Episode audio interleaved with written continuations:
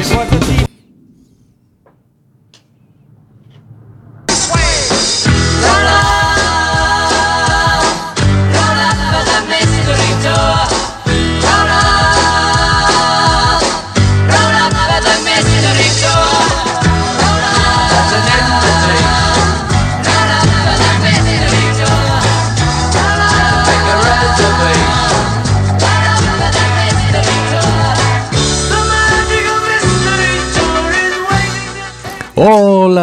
buenas tardes, buenas tardes, estamos aquí de nuevo. Y hoy das con una, con una noticia enorme, una noticia fantástica que traemos, que es que volvemos a estar en el aire.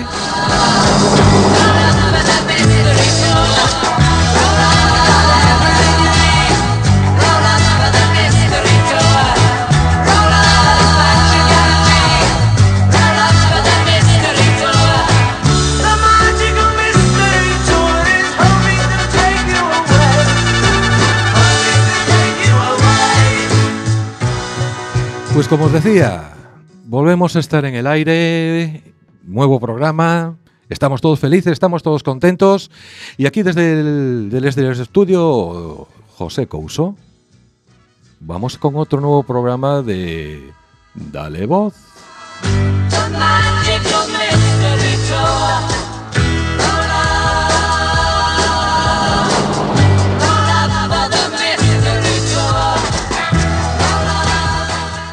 Hoy vamos a traer muchas cosas nuevas, muchas cosas nuevas. Pero lo primero, desde aquí voy a, voy a saludar a unos amigos que hoy nos hacen una visita. Quiero, quiero darles un fuerte saludo desde aquí a José y a Rosy.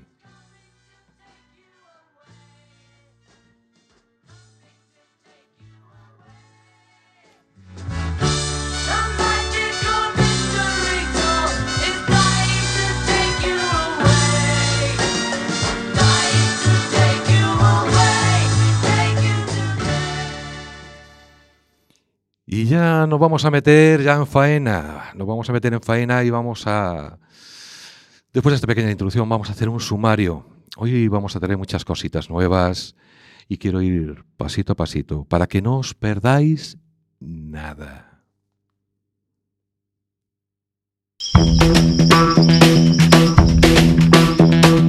Hey, I'm in love. My fingers keep on clicking to the heart. Retomamos hoy la entrevista. Sí, vamos a meter en un jardín hoy, pues... Mejor lo digo luego.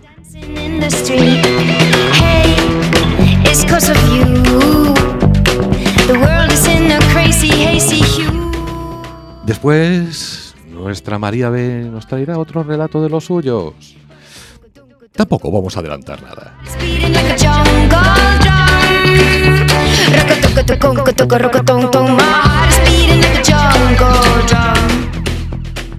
Luego vengo yo otra vez, Emilio Burgo. ¿Y qué os voy a contar hoy? ¿Para qué dar pistas? Ya lo veremos.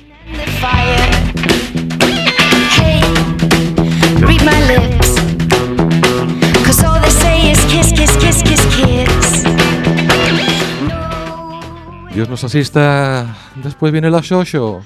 Y aquí no es que no quiera adelantaros nada, es que no quiero ni saberlo aún.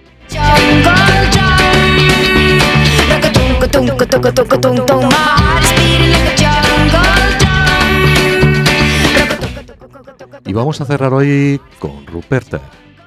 Y aquí, de verdad, que ni yo ni ningún compañero quiere saber tampoco lo que va a traer hoy.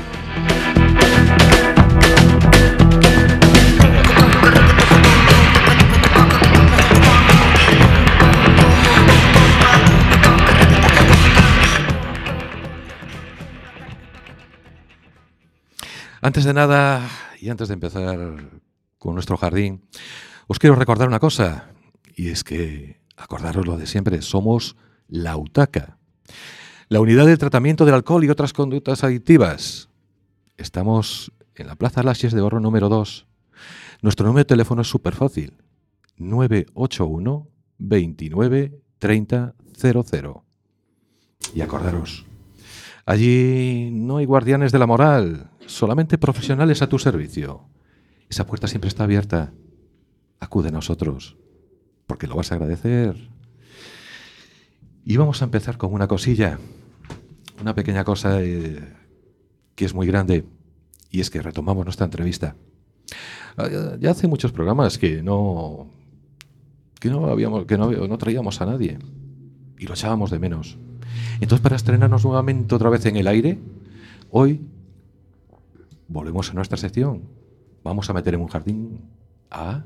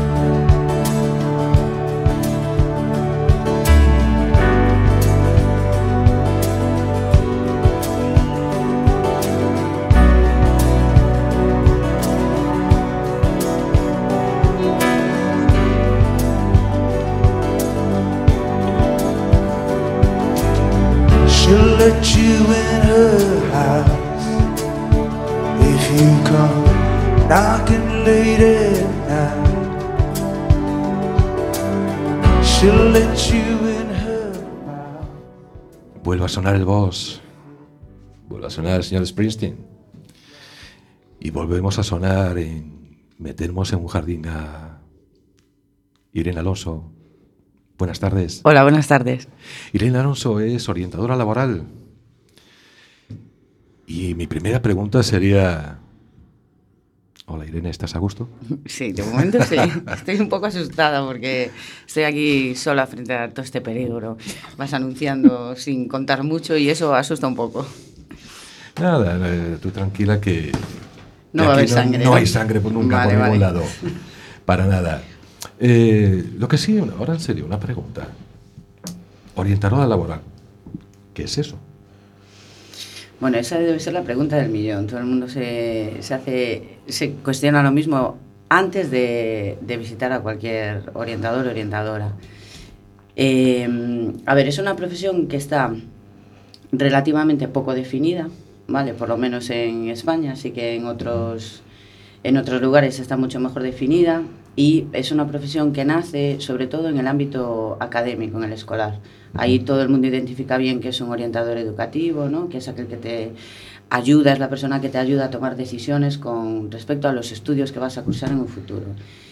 Una vez que entras en, que sales del sistema educativo, estás en otra etapa de tu vida, en los momentos que se llaman de transición, eh, los orientadores laborales o sociolaborales, como es mi caso, pues trabajamos o bien en un centro colaborador del Servicio Público de Empleo o en organizaciones no lucrativas, o incluso en ETTs, ¿vale?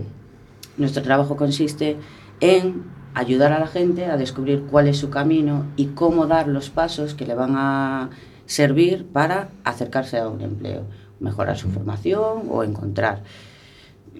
Implica demasiadas tareas para que te las cuente así en, un- Sí, en mucho, un pero- espacio corto. Pero por lo menos eso, saber decir, orientadora laboral, pues, sí, vale, me suena, pero ¿qué es? Entonces nos está quedando claro. Vale, me alegro. Nos está quedando claro. Y la siguiente, me gustaría preguntarte algo porque también es noticia. Bien. Tú ahora estás en la UTACA, me dieron una noticia de que es que en UTACA empezamos a funcionar como entidad colaboradora del SEPE. Ujú. ¿Cuál es tu función ahí? Mi función ahí es atender a todas las personas que bien deriva el Servicio Público de Empleo de Galicia. ¿vale? Para que, bueno, para que reciban la ayuda de profesional de orientación y asimismo cualquier persona que asista a la UTACA, familiares o pacientes o quien sea, que esté interesado, que pues tenga dudas y no sepa cómo enfrentarse a ese proceso de búsqueda de empleo o que quiera cambiar de trabajo y no sepa por dónde enfocar, pues puede acudir a la oficina de empleo que le corresponde y pedir una cita de orientación con, en este caso, Irene de UTACA. Y ahí Entonces- estoy yo. Entonces, quiere decir que es como una sucursal del SEPE ahora en lo que es Sí. habilitación laboral. Normalmente el Servicio Público de Empleo se organiza bien a través de las oficinas de empleo, ¿vale? Hay, hay varios orientadores y orientadoras y después hay centros colaboradores y nosotros pues ahora formamos parte de esa, digamos, cartera de, de centros colaboradores. Ajá, perfecto. Yo no sé si alguno de mis compañeros quiere hacerte alguna pregunta. Adelante. Sí, María. yo. Hola, Irene. Hola. A ver, las personas mayores de 50, ¿cómo pueden orientar su vida laboral después de varios años en desempleo? Bueno, siempre depende, siempre depende de cada persona. Entonces, no es lo mismo una persona que con 50 años, imagínate, no es lo mismo una mujer que con 50 años haya sido ama de casa durante 20 años, porque aunque tenga estudios haya dejado de trabajar para atender a la familia y quiere reincorporarse, ¿no? Ahí hay que enfocar las cosas de una manera. Si es una persona de 50 años que sí tiene experiencia laboral, tiene muchas más herramientas de las que piensa. Obviamente vivimos en un mercado laboral que es bastante hostil para las personas que tienen una edad. Sin embargo, yo creo que las personas que tienen pues de 45 para arriba, pone, ¿no? Aunque a priori parezca que tengan más dificultades, a veces las dificultades tienen que ver más con el uso de las herramientas que se utilizan hoy en día para el proceso de búsqueda. O sea, tienes que tener presencia en Internet, en redes, tienes que trabajar todo eso y eso a veces se hace un mundo. Para eso estamos, para echar una mano. Y luego, por otro lado, yo creo que tienen una cosa que es un valor muy importante, que es la experiencia. Tienen además, desde mi punto de vista, ¿eh? una motivación muy alta por encontrar un trabajo, conocen lo que es trabajar. No es lo mismo una persona joven que se enfrenta por primera vez a trabajar y que a lo mejor, pues quiere tener un trabajo para, digamos, sus cosillas, ¿no? Pero que vive en casa de su familia, que no tiene que afrontar digamos, los gastos que tiene un- una persona adulta. Entonces, bueno, son, para mí tienen, tiene mucho valor una persona que tiene ya experiencia y que tiene un saber hacer. Habrá empresas que esto lo vean como algo negativo, porque, claro, si en el siglo XXI, en estos momentos, han cambiado mucho las condiciones de, de trabajo. No es el mismo mercado laboral que conocieron nuestros padres, que entraron de aprendices y fueron escalando verticalmente hasta pues, terminar en un puesto superior. Hoy las relaciones laborales son mucho más de aquí te pillo, aquí te mato, ¿vale? Estás, son mucho más cortas, de menos intensidad. Si te piden que tengas muchas más competencias de las que tenías antes para el mismo puesto de trabajo, porque lo que han hecho es reducir las plantillas, pero el trabajo hay que sacarlo adelante, con lo cual te van a pedir más de lo que te pedían antes. Y probablemente las condiciones económicas sean un poco peores. Entonces, eso hay que, hay que asumirlo. Hay que pelear contra esto también. ¿eh? El primero de mayo hay que salir a la calle también. Un panorama bastante negro. No, no, negro no. Lo que pasa es que sí que eh, una persona con 50 años que ya tenga experiencia tiene muchos contactos también. No nos olvidemos que en un porcentaje muy alto eh, un método de búsqueda de empleo que suele dar muy buen resultado es tirar de contactos. Gente que te conoce, o bien porque ha trabajado contigo, o bien porque forma parte de tu grupo de relación, que confía en ti y que puede, pues, bueno, hablarle a otra persona o informarte cuando se entera de algún, de algún puesto vacante. Entonces, no todo es negro. Ahí Vale. mi trabajo consiste en hacer agujeritos para que entre la luz. Y mira, yo tengo una pregunta. A ver, cuéntame. Y luego cuando te va alguien y te dice, "Y a mí, es que me vale cualquier cosa. Mm, ¿A qué catalogas tú cualquier cosa?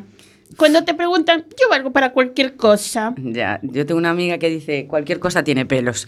O sea, cualquier cosa es como no decir nada, ¿vale? Em, cualquier orientador o orientadora te va a decir que una persona no tiene todas las competencias para todos los empleos. A ti se te van a dar mejor unas cosas que otras. Por formación vas a ser, eh, vas a tener más cercano unos puestos de trabajo que otros.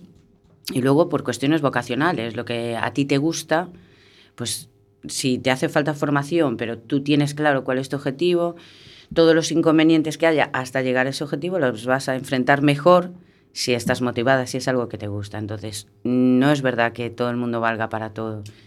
Una persona que mida un metro cuarenta y ocho, pues modelo de pasarela, lo tiene complicado, ¿no? Pues este es un ejemplo así como muy chusco, digamos, pero es así. Quiero decir, no todo el mundo puede ir a trabajar a la NASA, no todo el mundo puede ser cirujano cardiovascular, no todo el mundo puede trabajar en atención al público o hacer un trabajo que requiera mucho esfuerzo físico.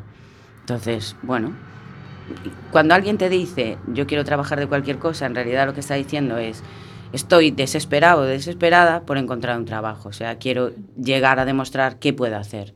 Entonces, bueno, eso hay que reconducirlo porque no se nos da bien todo. Habrá quien se le dé muy bien hacer repostería y habrá que se le dé muy bien cocinar pescado, pero luego es un desastre haciendo pasta. Pues Pues, sí. pues, en Pues el sí. trabajo pasa lo mismo. Pues claro, Mm. tienes toda la razón del mundo. Vale, entonces cualquier cosa. o- Y además, ¿sabes qué pasa? Mira, eh, em, sucede mucho esto. O sea, la gente viene con esa idea. A mí me vale cualquier cosa. Entonces tú coges las ofertas que hay disponibles ese día y dices, esto. Y a lo mejor cumple los requisitos que pide la oferta. Mm, es que esto. Siempre hay alguna pega, siempre hay algún inconveniente, que si es el horario, que si tengo niños, que si tal, es que no tengo coches, que siempre hay alguna pega. Entonces, todo no vale. Yo soy anti todos, nunca, siempre, nadas. Son palabras que no me gustan. Ya, No, no, no ayudan. No ayudan.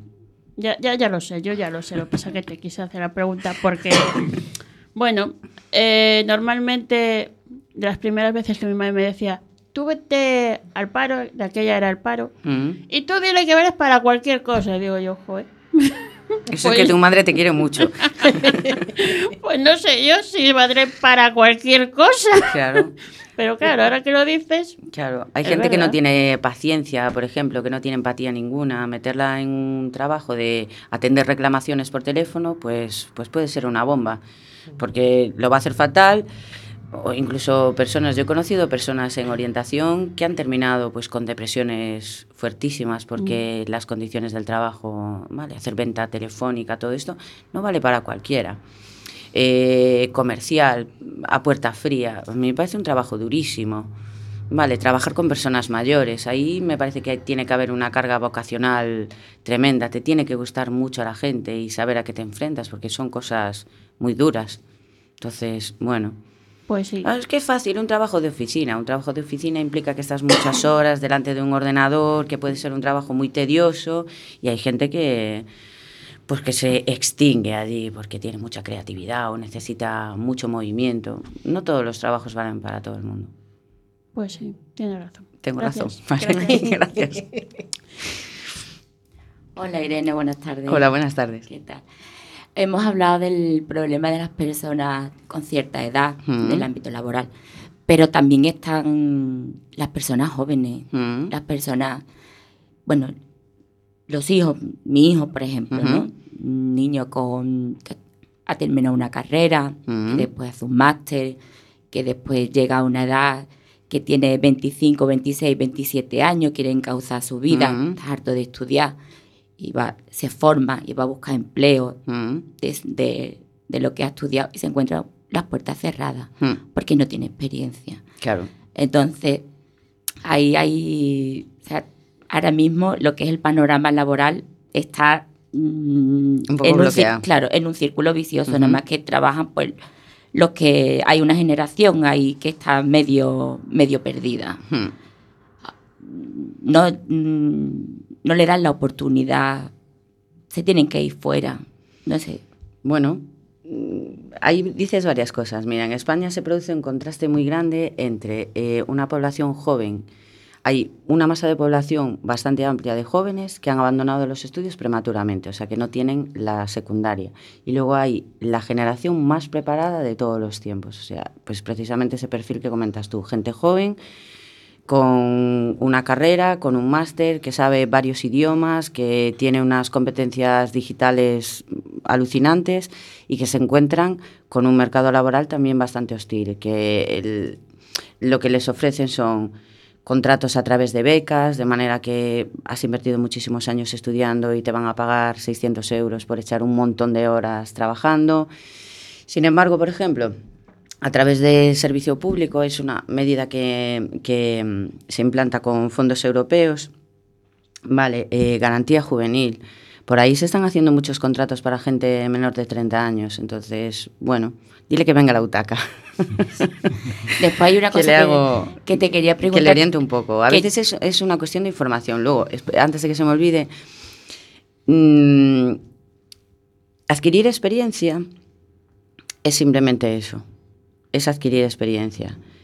Las ventajas que tiene irte al extranjero en relación a tu crecimiento como persona, porque te tienes que enfrentar a muchísimas más dificultades que trabajando en la empresa que quede al cabo de la calle de donde vives tú, bueno, a veces tiene ventajas. Entiendo que esto no es la solución, que obviamente vivimos en un país que tiene que generar empleo y empleo de calidad para las personas, porque son nuestro repuesto. O sea, ¿quién nos va a pagar las pensiones y con qué cotizaciones nos las están, están teniendo ahora? Entonces, hay una parte muy importante que yo creo que sí se tiene que recuperar en este país, que es lo que se llama el diálogo social. Entiendo que los sindicatos se tienen que actualizar, ¿vale? Porque se han quedado un poco obsoletos, porque hay nuevas formas de trabajar, pues trabajar por contratos más breves, con relaciones laborales mucho más breves con las empresas, o sea, hay que olvidarse de ese modelo que decía antes de entras como aprendiz y tienes una buena relación con la empresa y con el empresario y la empresaria y eso es dura toda la vida. Trabajos de toda la vida ya solo quedan en la administración pública, opositar. Eso es lo que te garantiza que, que todos tus derechos los vas a tener a- para acceder y para mientras estás en el trabajo. El resto, bueno, hay que buscar. Hay que buscar, pero no es todo tan negro. De todos modos, lo tiene más fácil el joven con estudios que el mayor que lleva ya algún tiempo sin trabajar, Bueno, a priori. yo te Dile quería- que venga a verme. Sí, yo te quería mm, hacer una pregunta, porque es una pregunta que yo me he hecho muchísimas veces. Hmm. Muchas veces nosotros, la- las mujeres, salimos a la calle a reivindicar nuestros derechos laborales, que si el salario es menor, que Ujú. si necesitamos conciliar la vida familiar con, con la vida laboral. Y tú no piensas, yo lo pienso muchas veces, yo muchas veces pienso que por el abuso que nosotras mismas hemos tenido a la hora de un trabajo, a- ser madre, tengo que ocuparme de mis hijos, los derechos que, que- que adquirimos, creo que nosotras mismas lo hemos perdido. Así, Por- por de- abusar. a- así, me lo, por abusar. Sí, no por abusar. bien. Vamos a ver, la vida va cambiando. Afortunadamente ya, bueno, pues hay una baja por maternidad que antes solamente le correspondía a la mujer. Ahora, afortunadamente, también le corresponde al, al padre, tiene derecho a acogerla o no acogerla. Pero nosotros muchísimos años, muchísimos años, te hablo, bueno, mi experiencia laboral, ¿no? Mm. El niño se ponía malo, la que pedía en el trabajo el permiso porque había que llevar al niño al médico era yo. Mm. Si tuvo un, un niño a quien le dieron la baja maternal, fue a mí. Mm. Entonces yo creo que durante ese tiempo hemos abusado tanto de estos derechos que, que sí, que lo hemos tenido porque hemos salido a la calle y lo hemos pedido y nos lo Mm. han concedido. Y el, y el abusar, entre comillas, Sí. de, de eso, yo creo que mm, nos lo están quitando por otro sitio.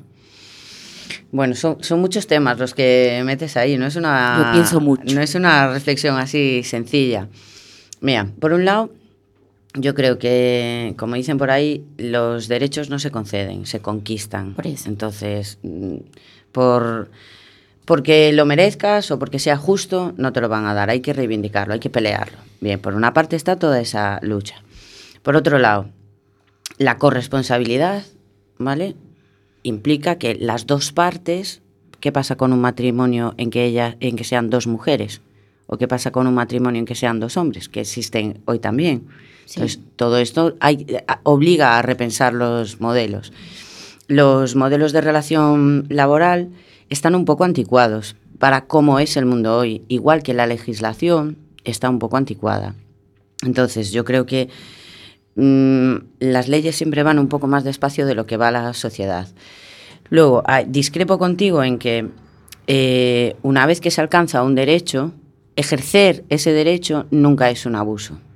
El problema es cuando eh, no puedo decir nombres, no, pero que te digan en una entrevista de trabajo, mira, eh, tú hasta que tengas 45 años no vas a optar a ser fija, no vaya a ser que te dé por ser madre, ¿vale? Eso a mí me parece que... Pero eso está volviendo, ¿eh? Claro. Eso está pero, vol- o pero sea, eso es no lo que yo me eso re- no es por culpa o, o responsabilidad de que las mujeres hayan ejercido sus derechos. Eso es que existe un machismo que todavía Pero hay que pelear muchísimo. Cuando, cuando yo esté al... Yo, yo tengo 47 años. Cuando yo esté al mercado laboral, ese miedo existía. Tú no Sí. eras capaz de decir, yo quiero en un futuro tener hijos. Sí. No lo decías No. en tu entrevista. Claro. Pero es que estamos en el siglo XXI Mm. y está volviendo a pasar otra vez. Sí. E- Es a lo que yo me Pero refiero. pasa en ciertos países y no en otros. Vale, o sea, nosotros vivimos en, en la comunidad europea, pero tú te vas a un modelo laboral como tiene Dinamarca o como tienen, bueno, los países de más arriba, vamos a decir, y ese tipo de situaciones no se dan. De hecho, eh, no sé si fue en un programa de mm, Españoles por el Mundo o en uno de estos del, del Jordi Évole, ¿no? que explicaba un poco las diferencias del mercado laboral en Alemania y en España. Perdón. Y salía una, una chica que había ido a una entrevista de trabajo y les dijo, mira, pero es que estoy embarazada. Y el, el- el entrevistador se escandalizó, como diciendo, ¿y qué? Ella lo avisó porque creía que eso iba a suponer un problema, pero el entrevistador se sorprendió porque ella creyera que eso iba a ser un problema. Entonces, es una cuestión de mentalidad en la sociedad, es una cuestión de mentalidad en el empresariado. No se puede, igual que descartan a personas muy válidas porque tienen una edad y porque conocen unos derechos que, en cierto modo, ahora quieren eliminar, pues lo mismo. O sea, las empresas que realmente implantan medidas de igualdad y que cuidan de su plantilla de trabajadores y trabajadoras, está demostrado que tienen tantos beneficios o más que las que tienen este tipo de actitud- actitudes tan machistas. Entonces, yo creo que a veces es una cuestión de ignorancia y del machismo que hay todavía. Y que España tiene que evolucionar. Eh, Claro. Porque chicas, estoy impresionado también con la conversación. Sabéis que nuestros minutos son sagrados, De oro. yo diría más. Y entonces estamos entrando en un, en un pequeño debate ya. Vamos a aprovechar que tenemos una persona aquí, que es una profesional, que es orientadora laboral. Vamos a ir un poquito más al grano. ¿Os parece? Mm, Yo diría algo así como ahora, Irene, ¿la gente encuentra trabajo? La gente encuentra trabajo. Eh, hay quien sí, hay quien no. La motivación es muy importante, las herramientas que utilizas para buscar son muy importantes, eh, los contactos son, son muy importantes. eh, que, no te lo que no te plantes la búsqueda de empleo desde, desde un punto de vista rígido, sino que seas capaz de identificar que, aunque tú hayas hecho un trabajo durante mucho tiempo, en ese trabajo has desarrollado una serie de competencias y de habilidades que puedes aplicar en otras profesiones. Que aunque tengas una edad puedes aprender cosas nuevas y formarte para trabajar en otros ámbitos, pues yo creo que ahí está un poco la clave. No voy a decir que todo el que busca encuentra, pero sí que quien hace una mejor búsqueda y se enfrenta a la búsqueda de empleo pues de una manera más abierta y enfocándolo con el esfuerzo que supone, porque te van a decir muchas veces que no. Claro. Entonces ahí está el- la lucha, ¿no? En, en que seas capaz de, de creer que tú sí que puedes. Bueno, al final sí lo consigues. Al final sí lo consigues. También estamos en un momento en que, bueno, existen muchas formas nuevas de trabajar, muchas em, formas de emprender diferentes, que no significa que tenga que montar una empresa grandísima. Hay muchas cosas que se pueden hacer desde casa y que puede ser una manera de obtener ingresos. A lo mejor lo que no consigues es el contrato de oro en una empresa fantástica con un montón de beneficios sociales, ¿vale? Pero sí puedes encontrar un trabajo. A lo mejor hay que volver a esa distinción antigua de trabajo y empleo, Claro que sí. ¿vale? Mm, Nuestra compañera Marisa, que acaba de llegar ahora. Hola Marisa. La, la Mari, viene la Mari. Hola, buenas. buenas. Teño a mesma voz dunha maneira que de outra. No, é verdade, tamén é certo. Mira, Irene. Hola, compañeira. Hola. Eh, traballaches con nós no campo da, das dependencias, en este mm. caso do alcohol principalmente. Ao longo de toda esta experiencia que tes con nós, que conclusión sacas da relación eh, traballo ou ámbito laboral, consumo de alcohol. Wow. Así, para las que, que hora es? Para as ocho e media da tarde. Las plus. Ou concreto cho máis, ou mellor o perfil uh -huh. do usuario uh -huh. que tuveches atendendo, uh -huh. que deficiencias planteaba ou que uh -huh. ou menos habilidades tiña. Bueno, por unha parte, eh, aí encontramos eh, personas con un perfil de empleabilidad altísimo, ¿vale? Gente con formación y con unas habilidades para la búsqueda y para relacionarse con los demás fantásticas que, bueno, a lo mejor lo que tienen que hacer es afinar en las herramientas de buscar, pero en principio mm, no tienen más dificultades que otras personas. Luego, si es verdad que hay personas que ya tienen un perfil de edad, un perfil de formación más bajo, ¿vale? Y en algún caso, bueno, algún deterioro cognitivo que les va a dificultar más encontrar ciertos tipos de trabajo. Mm, Un poco lo que le decía antes a ella. Dentro del mercado laboral hay miles de ocupaciones y a lo mejor pues no estás preparado para ir a pedir trabajo a la NASA, pero sí estás preparado para trabajar en un almacén o en, limpieza viaria o en mantenimiento de cualquier cosa. Generalmente es gente que ha tenido ya experiencia laboral, o sea, no me he encontrado a nadie que nunca haya trabajado. Entonces, bueno, el alcohol, mm, mientras no estén consumiendo en el momento en que vayan a enfrentarse a la búsqueda de empleo o a trabajar, mm, en principio no tendría por qué ser un problema más. Digamos que no se suma demasiado. Gracias. De nada. Pues nada más que decirte que muchísimas gracias, Irene. A vosotros y a vosotras. Yo creo que nos has sacado de muchas dudas, nos has informado un montón y sabemos mucho más y sobre todo que podemos acudir ahora a la UTACA Ahí, ahí. a encontrarte allí. A la oficina de empleo y pedir cita para UTACA. ¿Cuáles son los pasos? Eso, explícalo. Pues es ir a acudir, o sea, lo que hay que hacer es acudir a la oficina de empleo que te corresponda, Ajá. donde estés inscrito o inscrita, Ujú. y solicitar una cita de orientación con UTACA o con Irene de UTACA. Y ya allí la persona que te vaya a dar la cita ya te busca y ya rápidamente te dan cita. Ajá, Vale, perfecto. Nos va a aclarar algo más la Mari. venga. Claro, Irene hasta o mes de agosto, primeiros de setembro, mm. era nosa orientadora laboral. Mm. El agora pasa outro programa, pero quero decir que nós seguimos tendo personal de orientación laboral mm. na UTACA. Sí. Para decir, os que veñan directamente do INEN mm, van a estar a Kika Compañeira sí. e os que veñan por, pola utaca, os nosos usuarios ou pacientes, teñen outro persoal tamén claro. para orientación.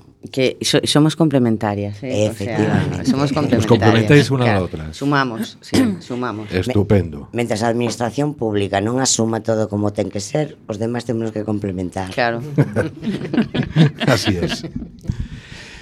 Pues nuestra costumbre siempre es que a cualquier invitado que traemos, pues le damos la opción de si quiere escuchar su canción favorita o aquella que le da más rabia o simplemente la que le da la gana. Vale. ¿Tú tienes esa canción?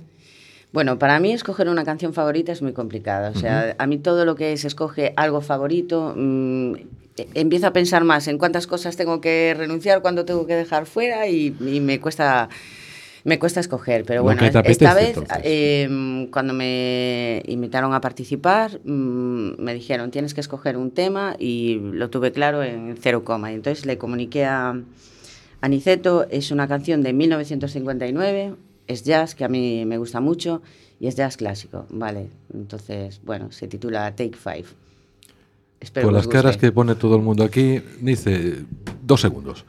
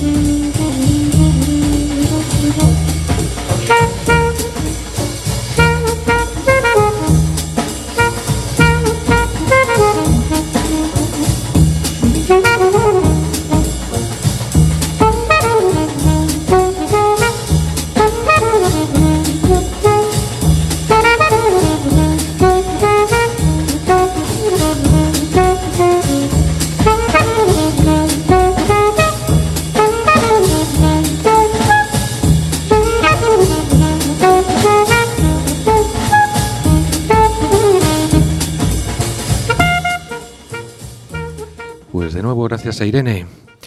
Y recordaros una cosilla, súper importante y sobre todo para nosotros. Acordaros, somos la Utaca. Y os vuelvo a recordar también la dirección, Lasias de Horro número 2. Y nuestro número, el 981 29 30 00. Y como somos la Utaca, mañana, mañana es un día a tener muy en cuenta. Mañana es 15 de noviembre, Día Internacional sin el Alcohol. Y, y nadie mejor que, que nuestro compañero Aniceto González, que va a deciros unas palabritas sobre esto. Bueno, primero, decidme si se me escucha Se te escucha bien, no se me acopla ni nada, ¿no? Porque Nada, perfecto. Vale, tengo aquí gente en, en la, en, en la burbuja y le tengo también puesto el sonido, entonces para que no se nos no se nos descontrole.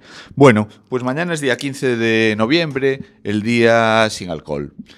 Eh, estos días sin son para eh, recordar cosas que el resto del año no se recuerdan y realmente sin alcohol va a ser muy difícil vivir en el sentido de que todos los modelos sociales no imaginan un futuro en una sociedad sin alcohol, en el sentido de que ya en la prehistoria se descubría o se sabía que echando miel de abejas en, el agua y dejándolo fermentar aquello colocaba. Y igual que sí que se puede concebir una sociedad sin otro tipo de drogas, se puede concebir una sociedad sin tabaco, una sociedad sin alcohol es difícil de concebirla. Entonces, como no vamos a ser utópicos de concebir algo que es inconcebible, vamos a intentar regularla. O vamos a intentar que por lo menos eso que está ahí y que probablemente va a acompañar al ser humano le dé los menos problemas posibles. Yo creo que el día sin alcohol es un buen día para no hablar de alcohol. Yo creo que es un día estupendo para no hablar de alcohol. Y yo creo que tenemos que hablar de sentido común, de políticos que pongan por delante el bien común y la salud que no los ingresos económicos. Debemos hablar de coger enfermedades y darles el mismo nivel y el mismo estatus de enfermedad que a otras enfermedades y no ponerlas por debajo. Debemos hablar de proteger a los chavales y de proteger a los jóvenes frente a las cosas. Debemos hablar de darle la misma estimación a las personas en función de que tengan unos problemas u otros que caigan dentro del ámbito de la salud. Y yo creo que, que el día de hoy debería ser un día de eso, ¿no? Entonces yo creo que lo menos es de si es con alcohol o sin alcohol, lo demás es que lo que hay es que no estigmatizar a gente porque tenga un problema y porque ese problema sea un problema, bueno, pues que, que en este caso tenga que ver con el consumo de bebida, como podía ser cualquier otro de los problemas que vemos, que tratamos nosotros o que hay en la sociedad, ¿no? Entonces, este es mi pequeño, mi pequeño speech, que no sé si, no sé si fue muy. Pues súper claro, súper ¿no? directo y muy, muy, muy clarito, muy clarito. os abro ahí micrófonos por si alguien quiere decir algo más. Muy, muy claro, muy directo y vamos, fenomenal. Fenomenal. Y hay alguien que levanta el aquí el dedo, se está Vale. animando. Tenía miedo cuando entró. Por favor, esas preguntas que me vais a hacer y eso y tal. Y ahora levanta el dedo que quiere hablar. Bueno, quiero recordaros que mañana, precisamente por el día que es, pues tenemos algo preparado para que lo veáis en Twitter y, y en Facebook, ¿vale? Entonces no os olvidéis de la UTACA en el Twitter y en el Facebook, que yo creo que os va a gustar. Ah, sí, sí, tenemos una cosa ahí muy creativa que es importante que la veáis. Vamos, la subiremos también mañana a la página web, me imagino.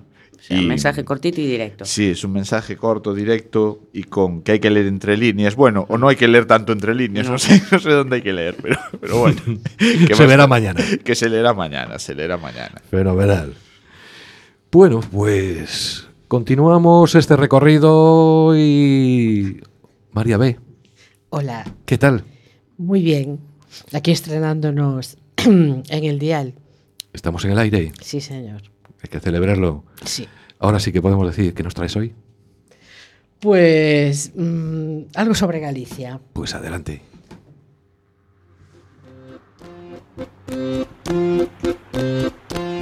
Ao pasar pola tua porta levo preso e vou correndo porque non El pasado día 29, en Pastoriza de septiembre, perdón, en Pastoriza Arteixo se celebró la romería de San Miguel. Yo no soy nada no soy nada a ir a este tipo de eventos, pero alguien me convenció y decidí acudir. Hubo suerte con el tiempo, porque el sol acompañó y por la noche las nubes no hicieron su aparición.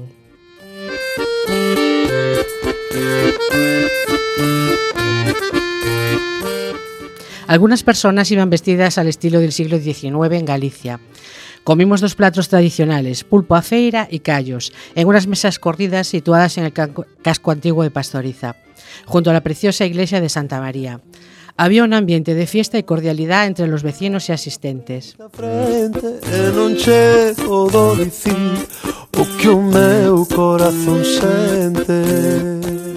Sobre las ocho y media se realizó una representación teatral magnífica sobre un hecho histórico que ocurrió en Pastoriza, el pronunciamiento del mariscal Porlier contra el rey absolutista Fernando VII en La Coruña. Alrededor de las 10 de la noche comenzaba un concierto de música folk gallega. Mis gustos musicales van por otros derroteros, pero decidí quedarme porque me dijeron que era muy bueno. Me senté en unas escaleras bajo los árboles iluminados con luces de colores y en el escenario aparecieron Xavier Díaz y as adufeiras de Salitre. Quedé embelesada y su música me llegó al corazón. La gente entregada con sus canciones, desde los más pequeños hasta los mayores, incluso una joven de 90 años bailando de la forma tradicional.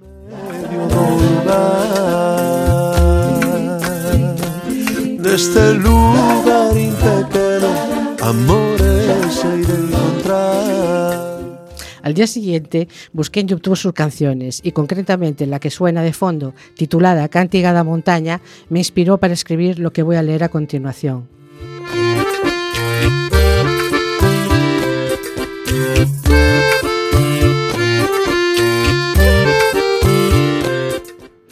Afortunada soy por vivir y disfrutar de este paraíso que es mi querida Galicia.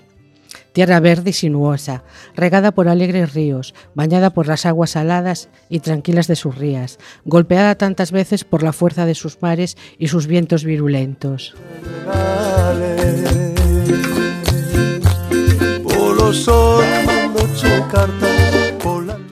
Tierras de colores grises, cuando lloran las nubes, y de colores vivos cuando sale el sol. Tierra en donde nadie es forastero.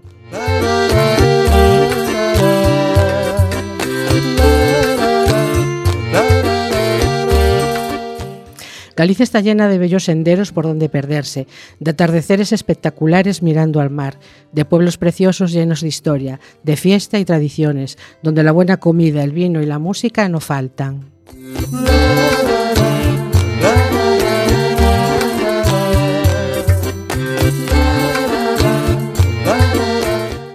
pero también es tierra que sufre, pero que se levanta ante la adversidad gracias a sus gentes solidarias y trabajadoras. No puedo sentirme más orgullosa de mi tierra, así que os pido que la cuidéis para poder disfrutar de ella por mucho tiempo. Galicia nos da mucho y debemos ser generosos con ella.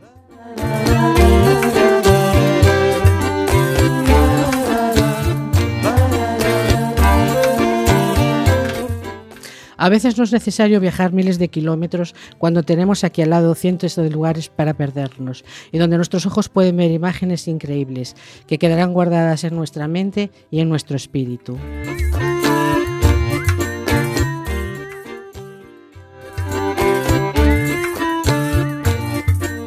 Y con esta música os mando un saludo, queridos cuaqueros. Hasta el próximo programa.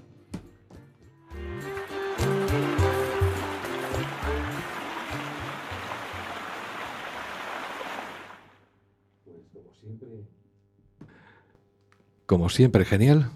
Muchas gracias, María. Muchas gracias a ti. A Xoxo. Buenas tardes. Buenas tardes. Aquí estamos. Aquí estamos porque hemos venido.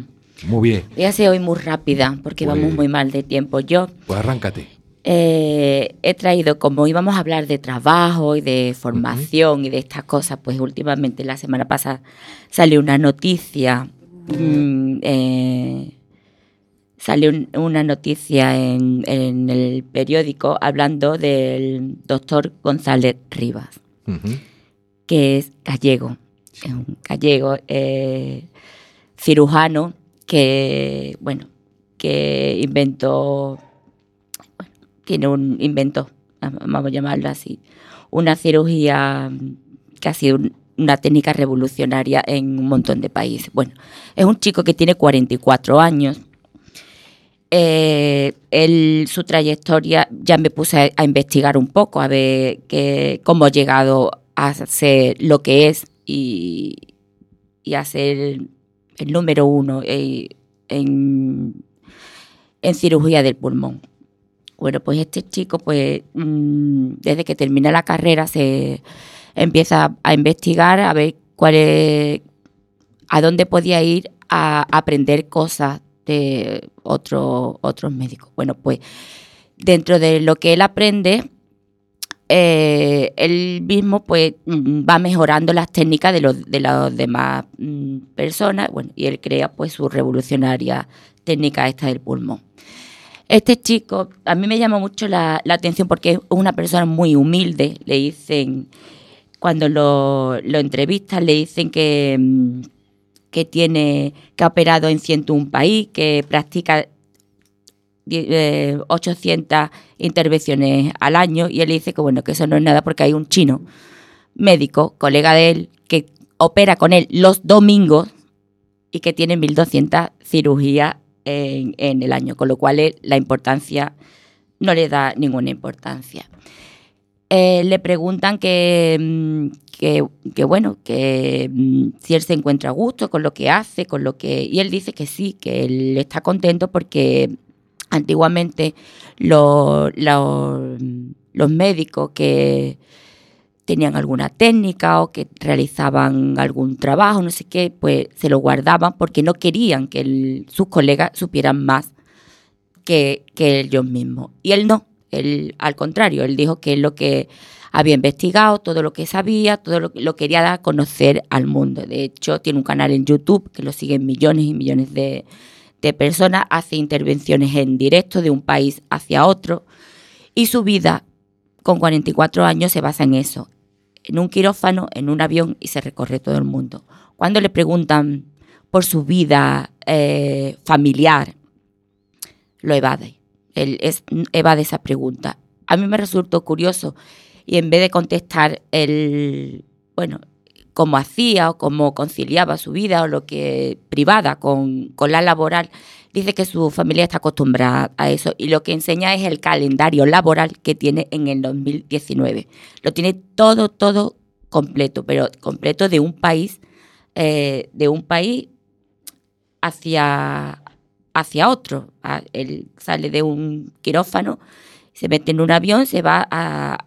Siempre hace cirugías que él sabe que son, o sea, que las puede sacar adelante y, y- y enseñar, ¿vale?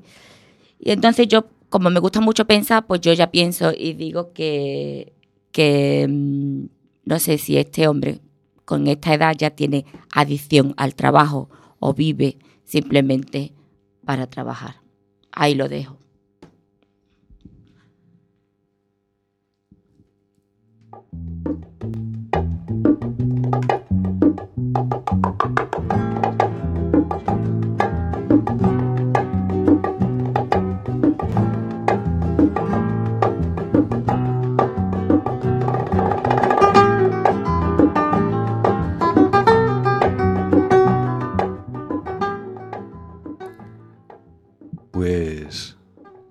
Noticia increíble que nos trae la Shosho.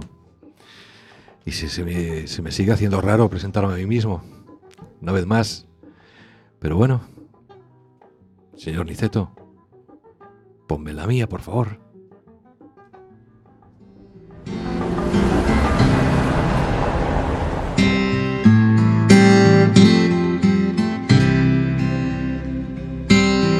Walking down 29 A veces, a veces necesitamos consejo. a month we've been apart. A veces, algunas veces, el consejo lo damos nosotros. Saw you walk inside a bar. You said something to make Y a veces, pero solo a veces, estamos completamente perdidos. Soy Emilio Burgo y así te lo cuento.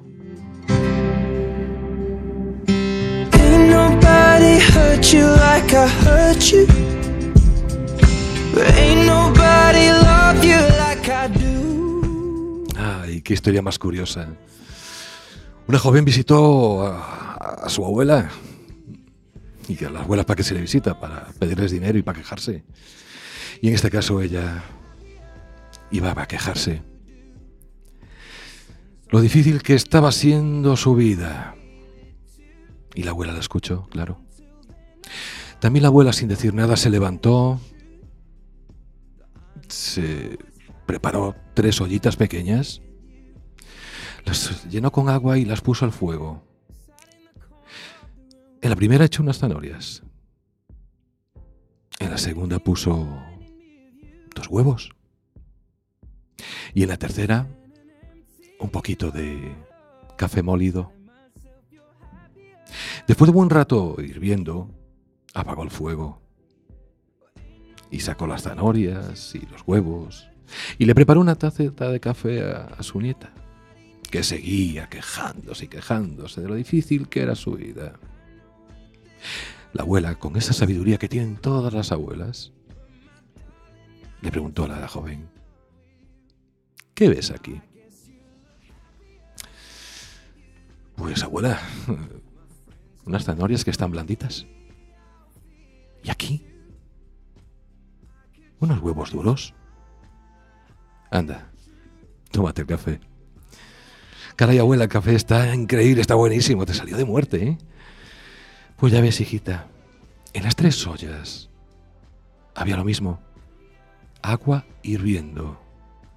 Las zanahorias pasaron de estar duras a estar blanditas. Los huevos, que eran muy frágiles, se convirtieron en duros. Y el café, según iba pasando el tiempo, inundó toda la casa con su aroma. Y ahora, además, te lo tomas, está rico, te agrada. Las tres cosas se enfrentaron a lo mismo, al agua hirviendo, a la misma adversidad. Dime tú, mi niña, ¿qué quieres ser en esta vida? ¿Zanahoria? ¿Huevo o café? Tú has venido aquí a buscar mi consejo y, y te voy a poner un ejemplo de lo que debe ser la vida. En la vida debemos de aprender a serenarnos. Lo primero que hacemos cada día cuando nos despertamos es mirar urgentemente el reloj, después el teléfono. Y vamos a vivir un poco más tranquilos. Vamos a ser un poco más espirituales. Y ahora, se lo voy a pedir también a mis compañeros aquí, en el estudio, y a vosotros que me estáis escuchando. Vamos a hacer una cosa. Vamos a estirar nuestro brazo derecho con la palma de la mano hacia arriba. Vamos a apoyar nuestra mano izquierda en la mano derecha de nuestro compañero. ¿Y qué conseguimos con esto? Que lo mismo que nosotros necesitamos del apoyo de alguien, alguien también necesita del nuestro. Que todos nos necesitamos a todos, que somos una red. Pues vamos a vivir del cual. Vamos a intentarlo por lo menos. My friends told me one day I'll feel it too. And until then, I'll smile and hide the truth. That I know I was happier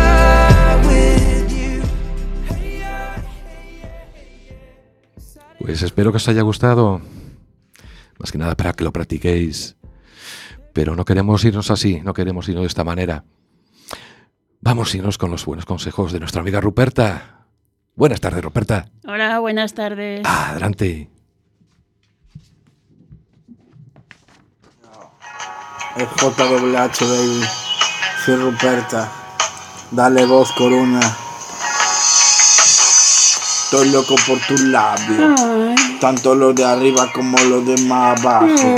Cielo, eres un encanto, por cuales me decanto, sin sábana ni tela, que el manto de estrella contemple la escena. Vivo entre cemento, pero resulta salvaje el sexo. Policromático, rítmico, químico, besarte en el cuello y sentir tu olor. Me haces perder la razón, eres mi X6 en cualquier ecuación. Me encanta nuestra unión. Cuando ardemos en el fuego de la pasión. Arri, arri, arrímate mientras acaricio tu pelo. Siénteme bien adentro que es allí donde te llevo. No. Bueno, Es pues vamos a hablar un poquillo de los tabús. Después de esta sugestiva canción. Madre mía. En fin, el tabú en el sexo en la pareja. Ay, pues sí, estamos un poquito mal. Porque yo pienso, yo decía, bueno, la gente yo creo que en pleno siglo XXI tiene que saber perfectamente todo lo que se tiene que hacer. Pero veo que no, ¿eh? No, seguimos haciendo lo mismo. Lo mismo. Con lo cual, y como veo que no va a quedar mucho tiempo, ya sé, estaba mirando para arriba solo. Nada más, hija, por Dios. Parece que me estaba... En fin, no me hagas eso porque me desconcentras. Pues para la siguiente semana voy a poner, voy a hablar más de los tabús, pero en serio, me voy a poner en serio a hablar de los tabús, porque ahora que ya no hay no hay tanto hombre por ahí en ese lado, me voy a poner a hablar en serio. Porque antes había muchos hombres, ¿sabes? Sí, sí, sí, te ponían unas caras, unos... Pero no, ahora no, solamente hay uno. Ositos,